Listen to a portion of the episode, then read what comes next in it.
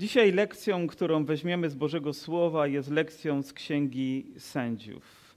Będzie kontynuacją tego, co już czytaliśmy, co rozważaliśmy w poprzednich tygodniach. Historia dotyczy męża Bożego, który na imię miał Gedeon. Czy ktoś z Was również wcześniej był, nie wiem, taki zbudowany postawą Gedeona, zachęcony tym, co Bóg przez niego uczynił? Czy pamiętacie tą historię jeszcze z lekcji szkółki niedzielnej? Ja również. Wiele dobrych rzeczy się wydarzyło tej księdze od szóstego rozdziału. I wcześniej też i później też się dzieją. I gdybyśmy kontynuowali, cała ta księga godna jest tego, żeby ją przestudiować, ale historia Gedeona zapada mi zawsze głęboko do serca. I widzę spektakularne, wielkie, cudowne, ponadnaturalne Boże dzieła, które dzieją się w życiu Izraela, w życiu tego człowieka ale widzę też takie codzienne zmaganie się z trudnościami, przeciwnościami i podejmowaniem decyzji. I myślę, że właśnie tak wygląda też nasze życie. Oczywiście Bóg wkracza w nie, okazując wielką moc, zbawiając nas, napełniając swoim duchem, uzdrawiając nasze życie, okazując swoją ponadnaturalną troskę i prowadzenie ale większość naszego życia składa się z takich codziennych, niedużych, czasami w naszych oczach może banalnych wydarzeń, ale one mają dla nas również ogromne znaczenie. I chciałbym, żebyśmy dzisiaj zarówno przyjrzeli się tym wielkim, ale też takim codziennym zmaganiom, które są udziałem nas wszystkich którzy musimy żyć i podejmować różne decyzje, które są związane z naszym życiem. I oto ósmy rozdział. Już wiemy, że przez 300 Pan dokonał wielkiego dzieła. Ta ogromna rzesza ta wielka armia, która stała na ziemiach izraelskich, wpada w popłoch, ponieważ zaczynają Boży ludzie krzyczeć za Pana i za Gedeona, rozbijając dzbany, świecą ich e, pochodnie, trąbią w, w te swoje instrumenty i rzeczywiście dokonuje się wielkie, niezwykłe dzieło. I później też widzimy nawet, że część Izraela rzuca się i zabija swoich wrogów, a później przychodzi oto taka historia. I, rzekł tedy, I rzekli tedy do niego mężowie Efraima: Cóż nam to uczyniłeś, że nas nie wezwałeś, ruszając do boju z Midianczykami? I mocno się z nim spierali. Oto wielkie Boże dzieło, spektakularne zwycięstwo i w zasadzie po takim zwycięstwie to nic tylko pochód zrobić i Gedeona postawić na czele i tych 300, gdzie tłumy będą ich oklaskiwać, ale w zamian tego przychodzą do nich pewni mężowie i mówią, co nam to uczyniłeś, że nas nie wezwałeś, abyśmy razem z Tobą odnieśli to zwycięstwo. Myślę, że myśl, która jest tutaj zawarta, nie jest daleka nikomu, kto z nas tutaj jest obecny. Że wiele dobrych rzeczy mogliśmy zrobić i zamiast otrzymać pochwałę, to otrzymaliśmy to, czego żeśmy się nie spodziewali. Ktoś z Was tego doświadczył? Z pewnością. Zaangażowałeś w to całe swoje serce. Bóg dokonał wielkiego dzieła, a nagle ktoś przychodzi, jakby chciał nam podciąć skrzydła i żebyśmy usiedli. Chcę też zwrócić uwagę na to, że kiedy Bóg coś rozpoczyna i nawet jeżeli jest to wielkie, to nie oznacza, że jest to już koniec, że jest to jedna rzecz, że w naszym życiu rzeczy są kontynuowane, zaczynają się od wielkich bitew, ale później schodzą być może w doliny i musimy staczać codziennie mniejsze bitwy i oto kolejna bitwa, którą musi stoczyć Gedeon z tymi ludźmi. Nie fizyczna, ale bardziej emocjonalna, bardziej taka duchowa walka między braćmi. I co jest łatwiej, pokonać wroga na zewnątrz, czy też dojść do porozumienia wewnątrz?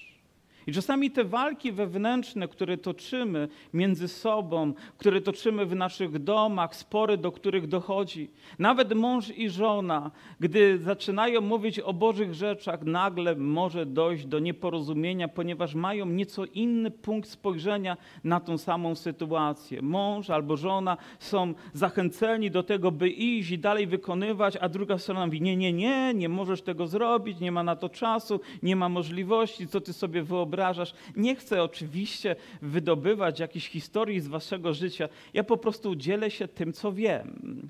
Wiem, przez co ludzie muszą przechodzić, gdy toczymy bitwę. Ta bitwa nie jest na zewnątrz, ta bitwa jest wewnątrz. Moglibyśmy powiedzieć wewnątrz kościoła. Oto ktoś dokonuje wielkiego dzieła, a jakaś grupa przychodzi i próbuje jakby pozbawić radości z dokonania tego.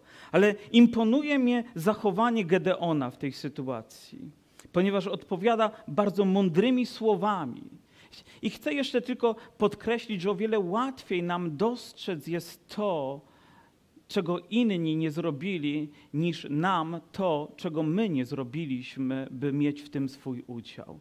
Że podkreślamy to u innych, ale nie patrzymy na siebie. Tacy po prostu jesteśmy. To jakby definiuje w znaczny sposób nasze życie. Ale kolejny wiersz mówi tak, a on zaś odpowiedział do nich. Cóż to ja takiego uczyniłem w porównaniu z tym, co wy uczyniliście? Czy powtórne winobranie Efraima nie jest lepsze niż plon winny Abiezera? Wszak Pan wydał wasze ręce książąt midiańskich Oreba i Zeba. Cóż ja mogłem zrobić w porównaniu z wami? I wtedy, gdy wypowiedział te słowa, ustało ich wzburzenie na niego. Jest kilka takich postaci w całej Biblii i nawet e, nie, nie, tylko są apostołami, takimi znaczącymi osobami, na które zwracam też uwagę i wybiorę od nich lekcje. Jedną z nich jest Gamaliel.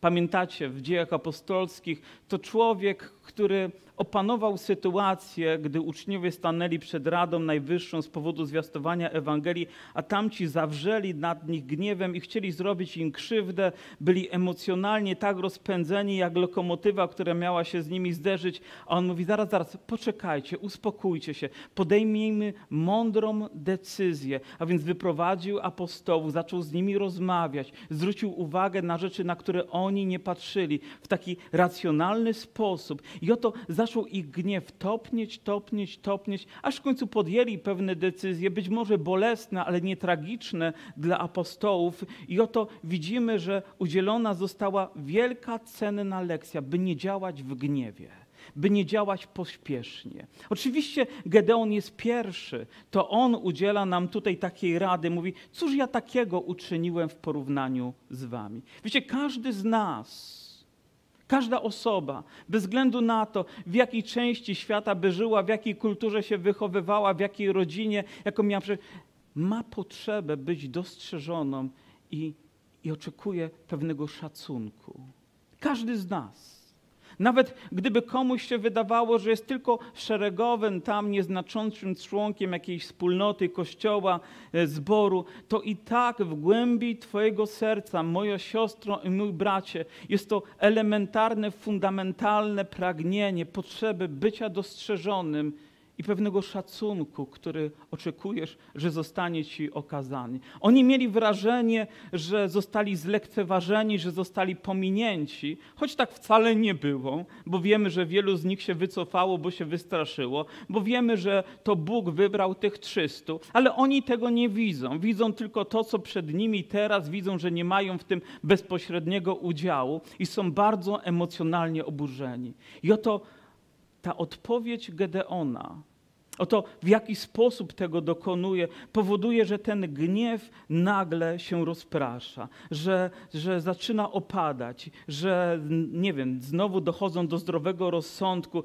i znowu mogą nieco jaśniej, jaśniej widzieć. I moją radą jest, dla każdego z nas, ponieważ wcześniej czy później my jesteśmy ludźmi emocjonalnymi i będziemy emocjonalnie reagować ponieważ gdzieś nas umysł zostanie przyćmiony i na chwilę się zapomnimy i zamiast odpowiedzieć we właściwy sposób, to po prostu odburkniemy i tamta osoba znowu i dojdzie do eskalacji. I to dzieje się w małżeństwach, to dzieje się w relacjach z ludźmi, gdy po prostu nie potrafią ze sobą właściwie rozmawiać.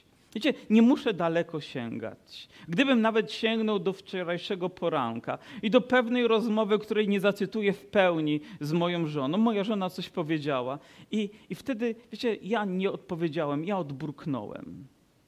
Człowiek wierzący, człowiek świadomy, człowiek chodzący za Jezusem 38 lat. Nie nakrzyczałem, nie ulżyłem, ale po prostu odpowiedziałem nie tak, jak powinienem odpowiedzieć. I teraz, gdyby moja żona miała więcej odwagi, powiedziałaby bardzo głośno: Amen!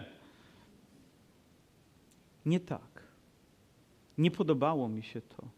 Musiałem to przełknąć bardzo głęboko i wyciągnąć kolejną lekcję. Nie chcę doprowadzać do takiej sytuacji. Nie chcę nikogo ranić. Widzisz, to jak odpowiadamy innym osobom, będzie miało wpływ na dalsze nasze relacje.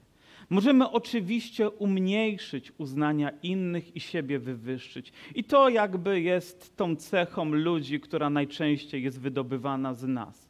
Ale my, ludzie, którzy jesteśmy świadomi tego, jaki był nasz Pan, który uniżył samego siebie, który poświęcił samego siebie, który wydał niemal samego siebie, zgodził się na to, który tak wiele wycierpiał i który był pełen pokory, również i nas uczy, abyśmy w takich sytuacjach mogli się zachować właściwie. Ponieważ gdy czytamy Boże Słowo i gdybyśmy doszli do Księgi Przypowieści Salomona, do 15 rozdziału i do wiersza pierwszego, znaleźlibyśmy tam złotą zasadę dla każdego z nas. Łagodna odpowiedź uśmierza gniew. Łagodna odpowiedź. Nieważne, czy on na ciebie nakrzyczy, czy ona wyskoczy na ciebie niewłaściwie, to ty decydujesz, jak się w tej sytuacji zachowasz. To ty decydujesz, jak odpowiesz swojemu bracie albo swojej siostrze. To ty decydujesz, jak zachowasz się wobec swojego przełożonego albo wobec swoich podwładnych. Ty decydujesz. Słyszałem kiedyś historię pewnego pastora, on nazywa się Saket, bardzo znany kaznodzieja, bardzo ceniony. Wykłada też e, w chrześcijańskim Instytucie Biblijnym i uczy zasad hermeneutyki i homiletyki młodych adeptów sztuki, sztuki kaznodziejskiej.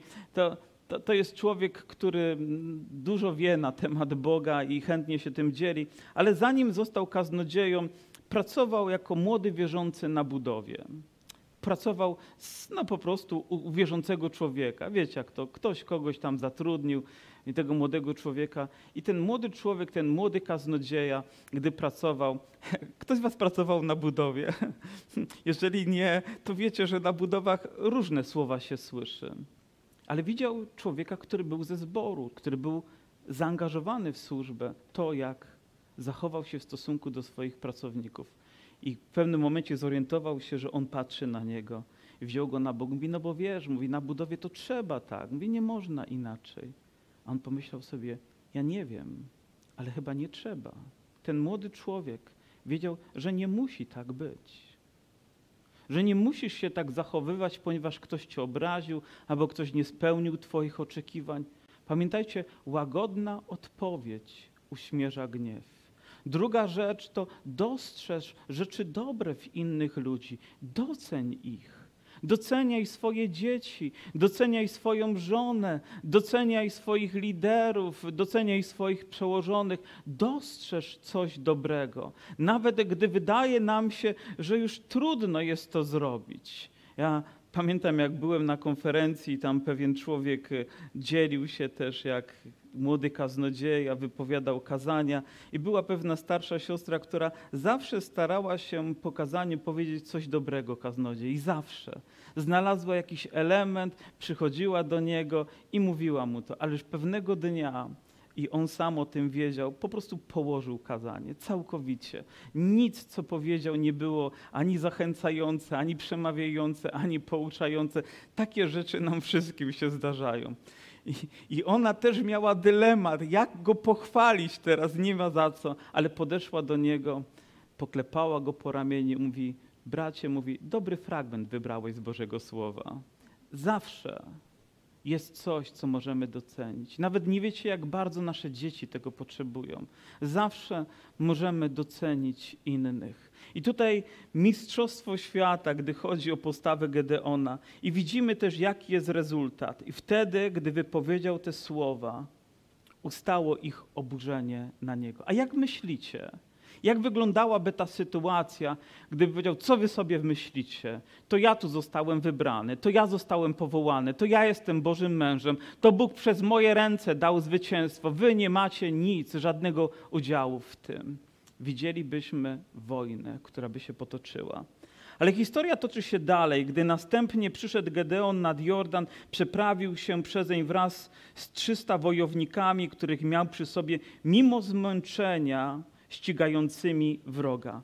Widzimy, że wciąż towarzyszy mu tych 300 mężów, że są wierni, że są razem z nimi. Zwróćcie uwagę, że żaden z nich nie poniósł śmierci. Żaden z nich nawet nie został ciężko zraniony. Oni wciąż są. Czy to nie jest cud? że wobec tak licznej armii ta garstka nie poniosła żadnych strat. Wiecie, gdy była druga wojna światowa i szykowała się inwazja na Normandię, to liczono, liczono statystyki, ile ludzi polegnie, ponieważ wiedziano, jaki, jest, jaki liczny jest wróg, wiedzieli, jakie ma ufortykowania i, i inne arsenały militarne i wiedzieli, że zginie tyle tysięcy ludzi. I liczyli to w liczbach, że nie wiem, 10 tysięcy albo ileś tam tysięcy poniesie śmierć. I wtedy generał, który był za, odpowiedzialny za to, powiedział: Tak, mówi, dla was to tylko statystyki, ale dla kogoś ta liczba oznacza syna, ojca, przyjaciela, brata. Dla kogoś jest to coś bardzo osobistego. A tutaj widzimy, że żaden z nich nie poniósł śmierci. Żaden z nich nie został zraniony, ale byli za to zmęczeni, ponieważ gdy walczymy, bywamy zmęczeni. Po prostu tak jest, że zmęczenie przychodzi. I gdy ty toczysz walki, masz prawo do tego, żeby być zmęczony. Gdy służysz, masz prawo do tego, żeby być zmęczonym człowiekiem, ponieważ to przychodzi na nas. Ale Pan udziela nam na nowo nowych sił.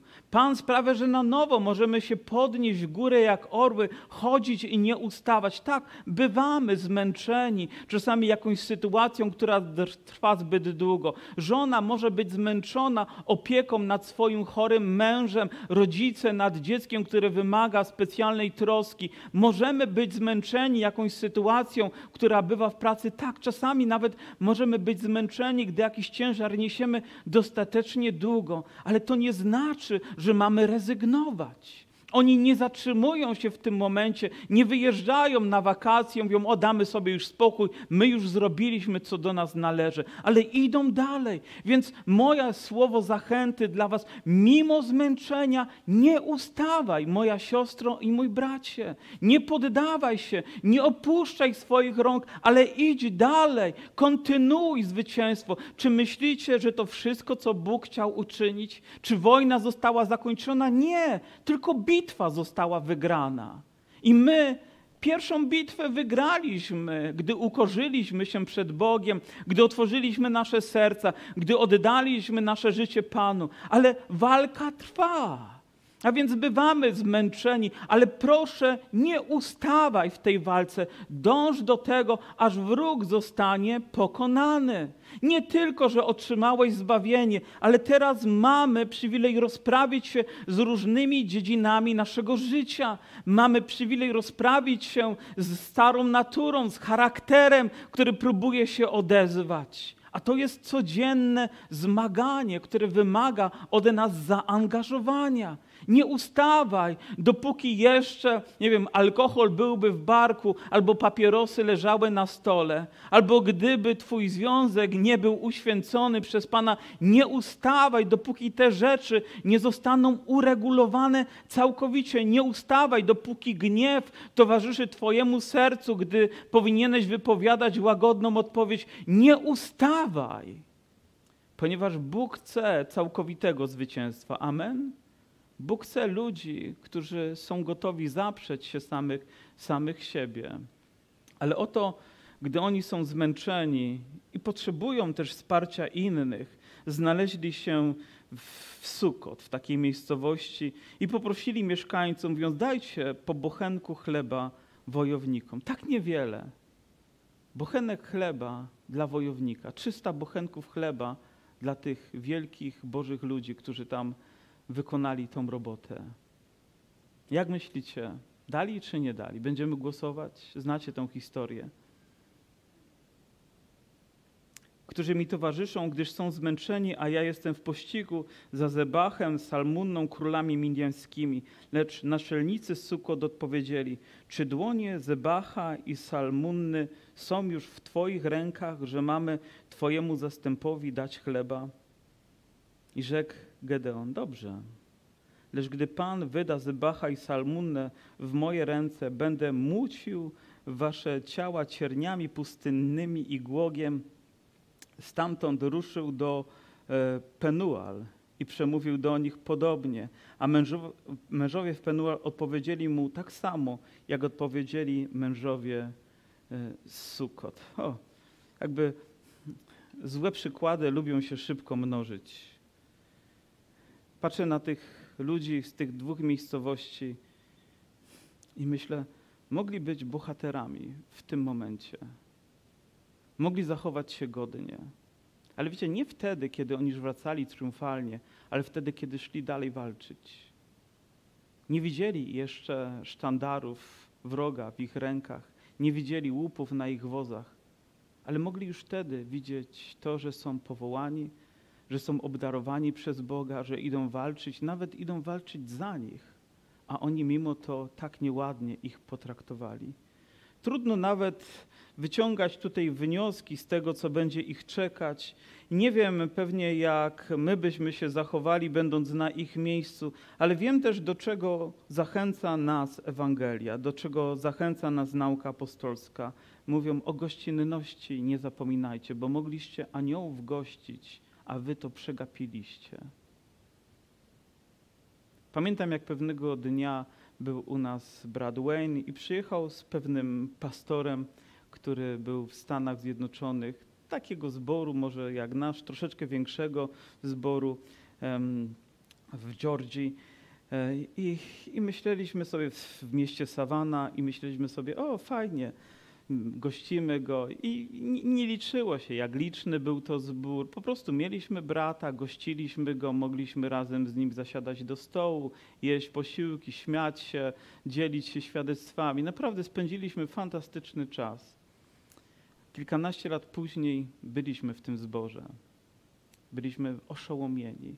Kościół, który liczył kilka tysięcy osób nawet nie wiedzieliśmy, jakiego pastora już wtedy gościliśmy. On jeszcze wtedy nie był tak znany. Ale to na jego zaproszenie też między innymi tam mogliśmy być, tam mogliśmy przebywać, tam mogliśmy uczestniczyć. Wiecie, nie wiem, jak byśmy to przeżywali, gdyby nie to, że w tym momencie po prostu ugościliśmy brata, a później uczestniczyliśmy w wielkiej uczcie.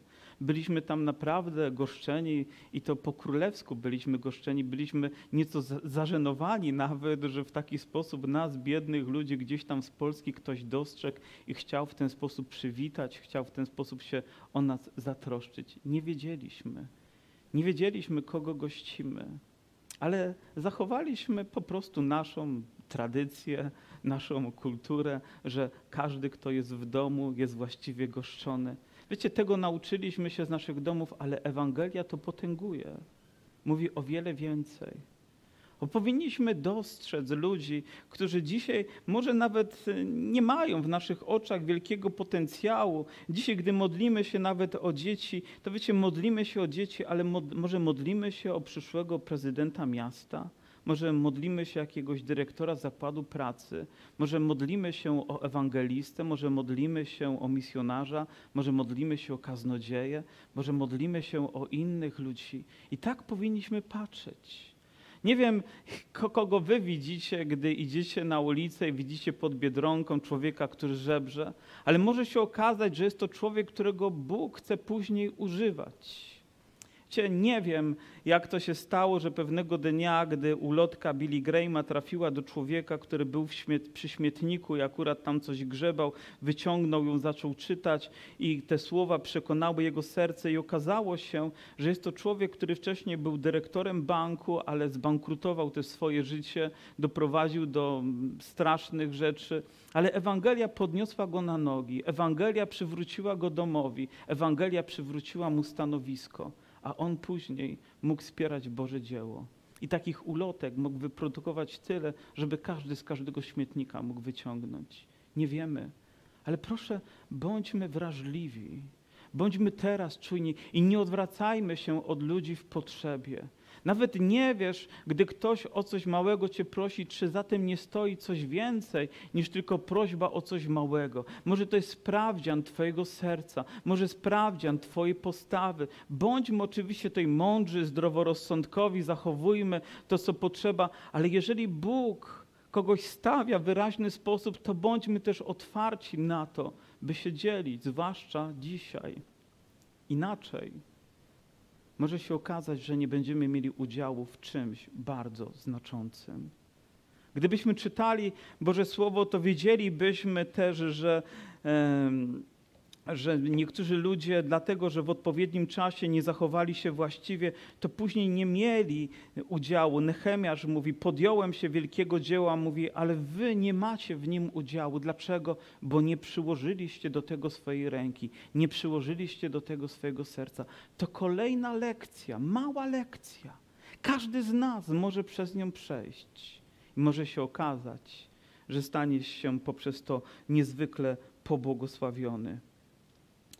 A później wiemy, że dał Pan zwycięstwo i to wielkie zwycięstwo Gedeonowi, że i czytamy o tym w kolejnych wierszach, mówi tak, i Zebach zaś i Salmunna byli w, w Karkos, a z nimi ich wojsko, w liczbie około 15 tysięcy niedobitków. Zwróćcie uwagę, 15 tysięcy kogo? Niedob 15 tysięcy niedobitków.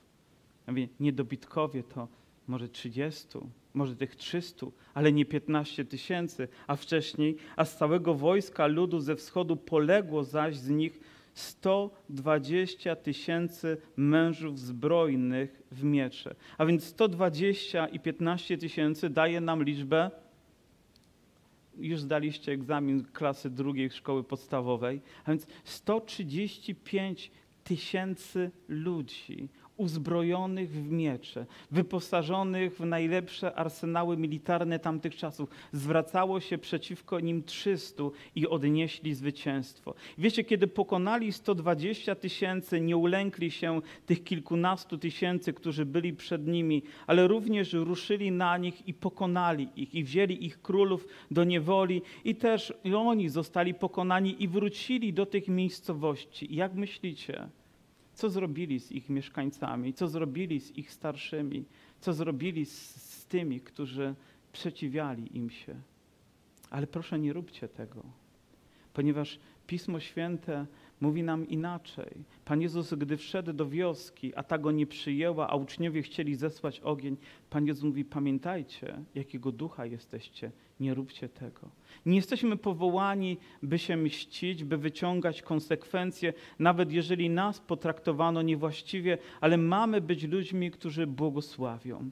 Mamy być ludźmi, którzy nie zatrzymują się, ale idą dalej. Tak odnieśliśmy jedną wielką, spektakularną walkę. Poległo 120 tysięcy, ale gdyby te 15 tysięcy wróciło do swojego domu i oni odbudowali swoją armię, gdyby wrócili, już niełatwo byłoby ich pokonać. Musimy w naszym duchowym życiu odnieść całkowite zwycięstwo, nie zatrzymywać się mimo zmęczenia i znużenia. I być może Ty jesteś teraz w takiej sytuacji. Może że toczysz walkę też ze samym sobą, ze swoim charakterem i postawą swojego życia i widzisz rzeczy, które się Tobie nie podobają. Może też toczysz walkę, gdy trzeba czynić dobro, a odzywa się w nas zło i nie chcemy odpowiadać we właściwy sposób albo przykładać rzeczy do tego, co dobre. Bądźmy tutaj bardzo ostrożni. Te wielkie zwycięstwa są ważne, ale później toczymy zwyczajne boje i w nich, gdy odnosimy zwycięstwo, okazuje się nasz charakter. W tym przychodzi też Boża chwała, w tym przychodzi Boże błogosławieństwo, w tym przychodzi wolność, w tym przychodzi odbudowanie naszych relacji, naszych małżeństw, naszych domów, naszych społeczności. O tak, udało nam się wybudować kaplicę, mamy piękne miejsce, możemy się zgromadzać, ale co z tego, gdybyśmy uczynili go miejscem, gdzie będziemy ciągle ze sobą walczyć, gdy nie będzie atmosfery miłości, gdy nie będziemy umieli właściwie odpowiadać? Co z tego, że wybudowaliśmy piękny dom, dla naszych rodzin, jak brakuje tam szacunku, uznawania siebie nawzajem, doceniania tego, co dobre, wspierania siebie. Co z tego, że możemy tak wiele osiągnąć, gdy w pewnym momencie stajemy się bankrutami w naszym życiu? Nie o to chodzi w Bożym zwycięstwie. Bóg je rozpoczął, ale chce je kontynuować przez nasz charakter, przez nasze decyzje, które podejmujemy, przez wsparcie, które sobie udzielamy nawzajem. Kiedy ostatnio powiedziałeś coś dobrego jakiemuś bratu albo siostrze? Kiedy podszedłeś, uściskałeś ją, powiedziałeś, tak się cieszę, że jesteś? A możesz powiedzieć, o, dawno się nie było, po co tu jesteś? O, Panie Boże, zachowałbym się chyba jak Gedeon dla tych mieszkańców wtedy. Przynajmniej taki charakter by się we mnie próbował odezwać. Pamiętaj, Bóg chce, byśmy toczyli dalej tą walkę. Kiedyś słyszałem pewną wypowiedź człowieka, który był kombatantem wojennym. Jego wnuczek o tym wiedział. Wiecie, jak to wnukowie pytają swoich dziadków o wszystko. I pyta się wnuczek dziadka: Dziadku, czy ty byłeś bohaterem podczas wojny? A mówi: Wnuczku, nie byłem bohaterem, ale służyłem w kompanii bohaterów. Wiecie, ja nie wiem, czy jestem bohaterem, ale chcę być w bohaterskim kościele. Chcę z wami służyć. Chcę przyłożyć do tego moje ręce i moją postawę. Chcę, aby Bóg dokonywał wśród nas zwycięstwa. Amen? Powstańmy.